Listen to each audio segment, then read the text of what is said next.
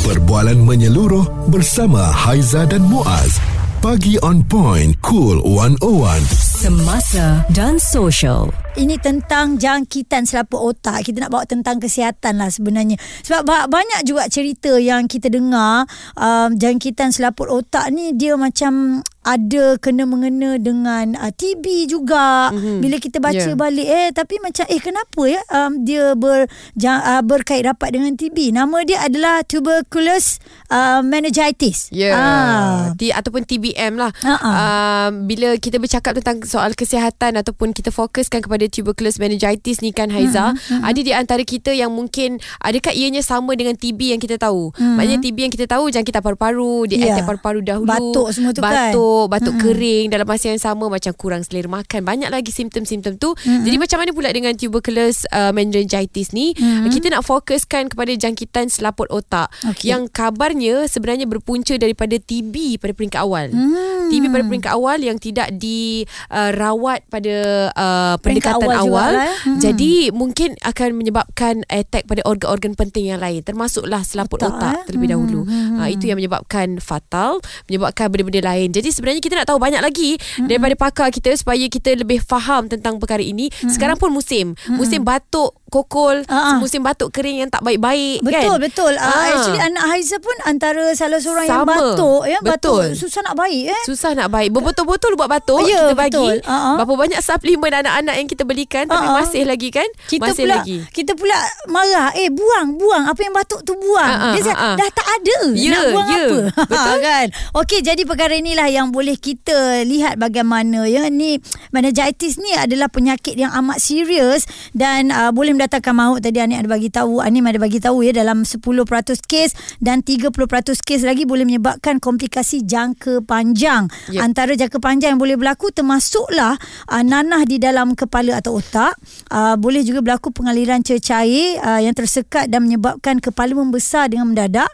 Dalam dua keadaan di atas pesakit mungkin perlu menjalani rawatan pembedahan. Boleh juga berlaku sawan lewat atau kemerosotan perkembangan, kurang upaya pendengaran pertuturan, kurang upaya penglihatan juga boleh terjadinya lumpuh. Responsif menyeluruh tentang isu semasa dan sosial. Pagi on point bersama Haiza dan Muaz. Di Cool 101. Hari ini Nem kita bawakan mm-hmm. tuberculosis mena- meningitis. Ah saya nak sebut ni pun salah dan mm. takut sebenarnya tentang penyakit ini. Betul. Ah. Okey, TBM uh-huh. ataupun tuberculosis meningitis. Uh, kita nak bawakan salah seorang ya uh-huh. yang akan berkongsi pengalaman. Uh, mungkin kalian juga pernah dengarkan tentang cerita ini. Ya. Kalau sempat uh, singgah di FYP kalian tentang pengalaman yang seorang suami ni menjaga isteri dia lah yang pernah mengalami ataupun didiagnos sebagai TBM. Mm-mm. Dan katanya dia hanya ingat setakat 2018 sahaja mm, eh. Kita bersama dengan Azdina Arifin. Um, Azdina boleh kongsikan tak bersama dengan Haiza dan Anim juga pendengar-pendengar Cool 101 tentang keadaan isteri itu sebenarnya. Ah, Assalamualaikum semua. Waalaikumsalam. So kalau berkenaan dengan uh, saya Syamimi, Mm-mm. so dia menghadapi uh, ataupun didiagnos sebagai uh, sakit TB meningitis lah. Mm-mm. So senang panggil jangkitan kuman dekat bahagian otak kan. Mm-mm. And then uh, disebabkan uh, jangkitan kuman tu, so Syamimi uh, terpaksa uh, di apa bedah untuk uh, buat uh, saluran dekat bahagian otak dia lah. Hmm. Dan efek daripada saluran otak dengan jangkitan kuman tu sendiri, Mhm. uh, Syamimi kehilangan uh, penglihatan kedua belah mata dia. Oh, And then uh, dah disahkan buta. Okey. And then disebabkan tu juga uh, Syamimi memang dah tak boleh berdiri berjalan seperti dululah. Hmm. And then now yang masalah yang kami dapat sekarang uh, Syamimi memang dah tak ingat uh, tentang uh, nikahan kami lah. Hmm, Allahu So, Akbar. Yang uh, Hmm. yang saya buat rasa saya saya minta maaf. Okey. Yalah, rasa down lah kan. Ya ya. Uh, Azdina, apa yang awak kongsikan dekat dalam lah aplikasi TikTok yang kami semua dapat lihat kan sebenarnya betul-betul meruntun jiwa kita dan awak sebagai suami uh, sentiasa memberi semangat kepada isteri kan apa yang awak kongsikan tu awak bertanya dan dia hanya uh, dia tak ingat yang uh, berkahwin. Ya, awak tu yang hanya paling- tu ah, yang paling boyfriend tersentuh girlfriend lah. saja eh, ha, Hmm, pasangan. Tapi dia tahu um, Asdina merupakan pasangan hidup dia. Cuma dia tak tahu yang kalian dah berkahwin. Tak ingat yang Ya, kalian dah berkahwin, betul? Sebab bila bila kalau, kalau saya tanya dia, cakap wife, uh, uh, you ingat I tak? Dia ingat. Dia kata dia ingat. Hmm. Dia Okey. cakap, ingat tak kita dah kahwin? Dia akan cakap, eh tak lah, kita belum kahwin. So Ah. bila bila kat part yang dia kita belum kahwin tu kita akan rasa macam saya suami dia kan. Hmm. Bila rasa macam, ah, kenapa Maknanya- aku, aku? Hmm. Uh, uh, ingatannya berkurangan tu berperingkat bukan pada peringkat yang betul-betul selepas pembedahan dan rawatan dilaksanakan. Uh, so kalau kita dapat kita dapat tahu pun masa yang Syamimi uh, dekat rehab uh, Pekeso Melaka. Mhm. Okey. So dekat situ uh, terapi-terapi kat situ kita orang ada buat lah uh, sesi interview dengan Syamimi and then kita orang kita orang cuba uh, keep trying untuk bertanya dengan Syamimi. Kita nak tahu kat part mana yang dia ingat. So rupanya bila kita, Hmm. kita kita kita dapat tahu yang Syamimi hanya ingat sampai takat 2018 dan ke bawah. Oh, Okey. waktu So, maknanya waktu so- itu memang belum berkahwin. Ah belum. Ah.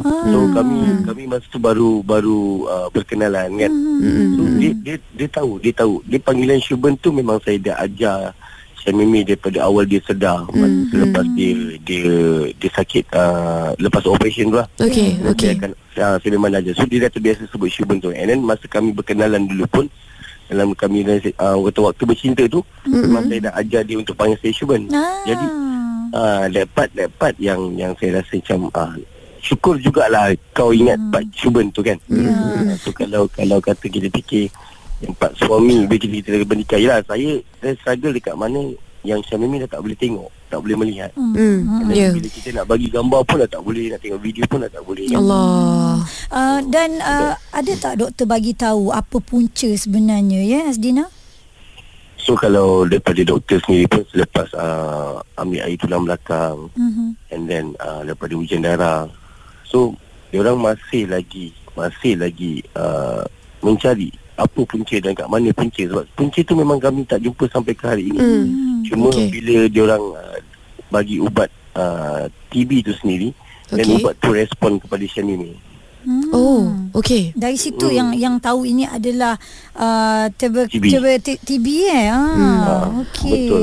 So kat situ doktor terus diagnose dia sebagai TB meningitis lah sebab ubat tu yang sekarang respon kepada Syamimi.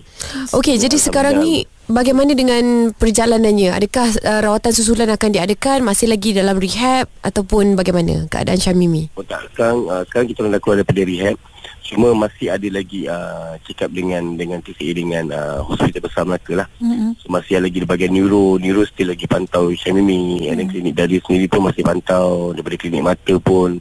Daripada klinik rehab sendiri pun masih lagi.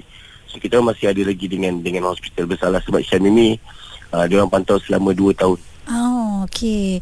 uh, Mm-mm. Jadi uh, buat masa sekarang ni dia masih lagi uh, sama ya, tak ada apa-apa progres yang terbaru. Ya, progres terbaru dari segi kesihatan tu Alhamdulillah lah kita nampak Alhamdulillah, nampak, Alhamdulillah. ah, dah okey and then makan pun dah okey everything semua dah okey cuma daripada fizikal dia memang daripada neuro sendiri memang neuro cakap yang Syamimi takkan boleh reverse uh, Hmm. perjalanan kehidupan dia lagi dah Suara serta informasi semasa dan sosial bersama Haiza dan Muaz pagi on point cool 101 Kita akan Yep. terus uh, sambung dan berkongsi dengan Asdina ya tentang isterinya yang uh, dijangkiti TB meningitis. Jadi di awalnya macam mana boleh kesan sakit ini? mm-hmm. saya bangun macam biasa lah kan saya bangun tidur cakap wife bangun wife aku nak pergi kerja ni Mhm. cakap "Am, aku nak pergi kerja ni cakap ah. so tiba-tiba dia dia dia pandang saya cakap kau siapa ni? Oh dia cakap oh, Oh. Dia, dia lupa saya part Oh dia tiba-tiba suddenly. So, Saya rasa macam Eh apa hal ni kan? Hmm. Dia cakap "Ah, Kau jangan ajak bergurau pagi-pagi ni Saya cakap kan. Aku bawa pergi hospital ni tau Dia cakap kan dia. Hmm. And then cakap, Eh aku tak sakit lah Aku okey je. Dia cakap macam tu. So kita macam hmm. Ya, dia cakap macam tu tak apa Kita pun pergi kerja. So saya pergi kerja. And then bila balik daripada kerja Cawan yang saya minum tu Masih ada di atas meja Meja makan tau. Okey. So then dapur saya tak bergerak. Syamimi masih baring di tempat yang sama Mhm. dan baju yang sama Sebab saya Yang kita sedia maklum Yang Syamimi adalah orang yang Memang kalau kata dia bangun ni dia akan mandi semua hmm. And then dia akan kemas rumah Hmm, dia, tak, hmm. dia akan membebelkan saya Kalau cawan walaupun saya tinggalkan satu cawan Dia akan membebel Hmm. Tapi Dia saya tengok benda tu tak tak seperti Selalu hmm. So saya Kenapa? Ni saya, saya, saya panggil dia lagi sekali Dia saya cakap benda yang sama. Ni kau ni siapa ni? Kau ada kat rumah aku Saya eh, bukan kat rumah kau. Saya cakap ni kat rumah kita. Allah. So, Allah memang tak ada lah Dia boleh rasa macam Eh kenapa ni macam ni? And then hmm. uh, Kebetulan masa tu uh, Selepas tiga hari Syamimi Memang dia tak ada nampak macam Dia sihat je Dia okey je Cuma dia, dia, dia lupa saya je Hmm. Dia tak Dari dah- sudut kesihatan tak adalah macam uh, tak ada Ah. uh, batuk ke apa ke semua tak ada lah. Tak ada tak ada tak ada Hmm, betul. hmm. Ha, memang tak ada apa-apa simptom yang memang mengesahkan dia ni sakit. Hmm. Cuma pada hari keempat tu tiba-tiba dia panggil Shuben. Ha, so bila dia sebut Shuben tu saya tahu tu dia. Hmm. Dan saya cakap, "Why? Kau okey tak?" Dia cakap, "I okey." Apa jadi? Ah bila dia tanya apa jadi tu kita dah cakap, "Oh, alamak, mahal ni kan." Hmm. hmm. Tapi dia, dia request dengan saya Masa tu nak raya haji kan Benda ni jadi tahun nak raya haji tahun 2022 Saya cakap uh, What I pay Syuban I nak balik I nak balik I nak balik Apa ni Nak balik Kumatuk boleh tak Tak, tak sesuai lah Wai Cakap Syuban tolong lah I nak balik Kumatuk Hmm. uh, So dia cakap tak apalah Macam tu siap je lah Dan dia siap Dan dalam perjalanan tu Dia dah mula bagi saya uh, Phone dia Dia cakap Syuban ambil phone ni Ni password phone I Cakap eh Wai untuk apa ni Cakap kau Hmm. jangan mengaut-ngaut lah Dia cakap kan. Orang Melaka cakap jangan mengaut-ngaut lah Yelah yelah. Hmm. Lepas tu tiba-tiba dia bagi kat bank dia Cakap ya, ni kat ATMI And then dia password eh.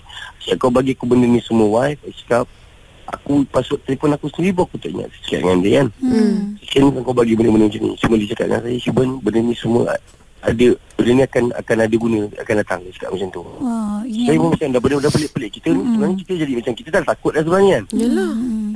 Ha, cuma dia, dia tak banyak bercakap lah sepanjang perjalanan. Then Syamimi ni kalau you all nak tahu Dia bukanlah orang yang bila duduk dalam kereta nak balik kampung dia Balik rumah tok dia tu Dia adalah orang yang Yang suka selfie Yang suka rakam perjalanan dan cerita Tapi tak pada hari tu Anim di sini kita dapat lihat dia Azdina seorang suami yang cukup cekal dan sentiasa memberikan Pastinya. sokongan ya kepada Mhm. Ya. isteri beliau walaupun dalam keadaan begini. Mungkin Azdina boleh kongsikan kat mana dapat semangat tu sebenarnya sokongan daripada keluarga mungkin? So kalau pada saya Sebagai secara personal lah eh Mm-mm. Yang buat saya rasa Kuat sekarang ni Sebab Syamimi ada buat tiga perkara yang uh, Masa dia siap dia buat dekat saya. So yang pertama Dia selalu kalau saya sakit ke? Dia akan cakap dengan saya Syuban I dah minta dekat Allah. Dia akan bisik selalu dengan saya I dah minta dekat Allah yang Sakit you tu Bagi dekat I. Izin Allah Besok tu uh, Syamimi akan Akan akan akan rasa apa yang saya rasa lah. Lepas tu dia cakap Syuban Kalau I sakit I tahu apa yang you boleh buat. Tapi kalau you sakit I tak tahu I boleh buat apa dia selalu cakap macam tu dengan saya. And then the second things Saya bekerja sendiri. Jadi Setiap kali bila kata job tak ada ke Kerja tak ada Hmm. ya, Dia akan cakap Syuban jangan risau. Bila I I katam je aku ni I akan macam aku I, I niatkan untuk untuk kerja you. Hmm. Dan dilepas dia katam Dia akan cakap dengan saya Syuban I dah kata Quran tau. So you tengok eh. Nanti satu dua hari ni Mesti dapat berita baik. So dan izin Allah juga Benda tu jadi. Ya. And then yang ketiga Yang Syamimi selalu cakap Saya pernah cakap tanya dengan Syamimi Wife Kalau lah I cacat uh, Apa-apa jadi dekat I ke? You akan jaga I tak? Cuba I akan jaga you Sampai I mati. Apa yang kita nak kongsikan kepada pendengar-pendengar cool 101 ni kan Azdina antara suami yang satu dalam sejuta Betul. yang dapat memberikan Allah contoh Akbar. kepada semualah yang menonton sendiri apa yang awak kongsikan menerusi laman Ya. TikTok itu ya. Kita doakan ada uh, pelangi selepas InsyaAllah. hujan insya-Allah dan kita doakan Amin, amin, insyaAllah. uh, dimudahkan segala urusan lah segala urusan pasti ada satu masa yang uh, mungkin Asdina down dan sebagainya kita harapkan ada kekuatan yang Ya. akan diinjek di situ Itu dia perkongsian daripada seorang suami yang sangat mengasihi isterinya Nur Syamimi Rohim kerana isterinya dijangkiti TB, meningitis ataupun jangkitan selaput Ya, otak. ya dan ketika inilah sebenarnya pasangan ini diuji macam mana sayangnya, macam Ya. mana sejauh mana perjalanan yang mereka sanggup pergi bersama-sama kan. Kita harapkan juga ini yang akan ada dalam setiap hubungan suami isteri sehingga ke akhirnya insya-Allah. InsyaAllah. Perbualan menyeluruh bersama Haiza dan Muaz. Pagi on point, cool 101. Semasa dan social.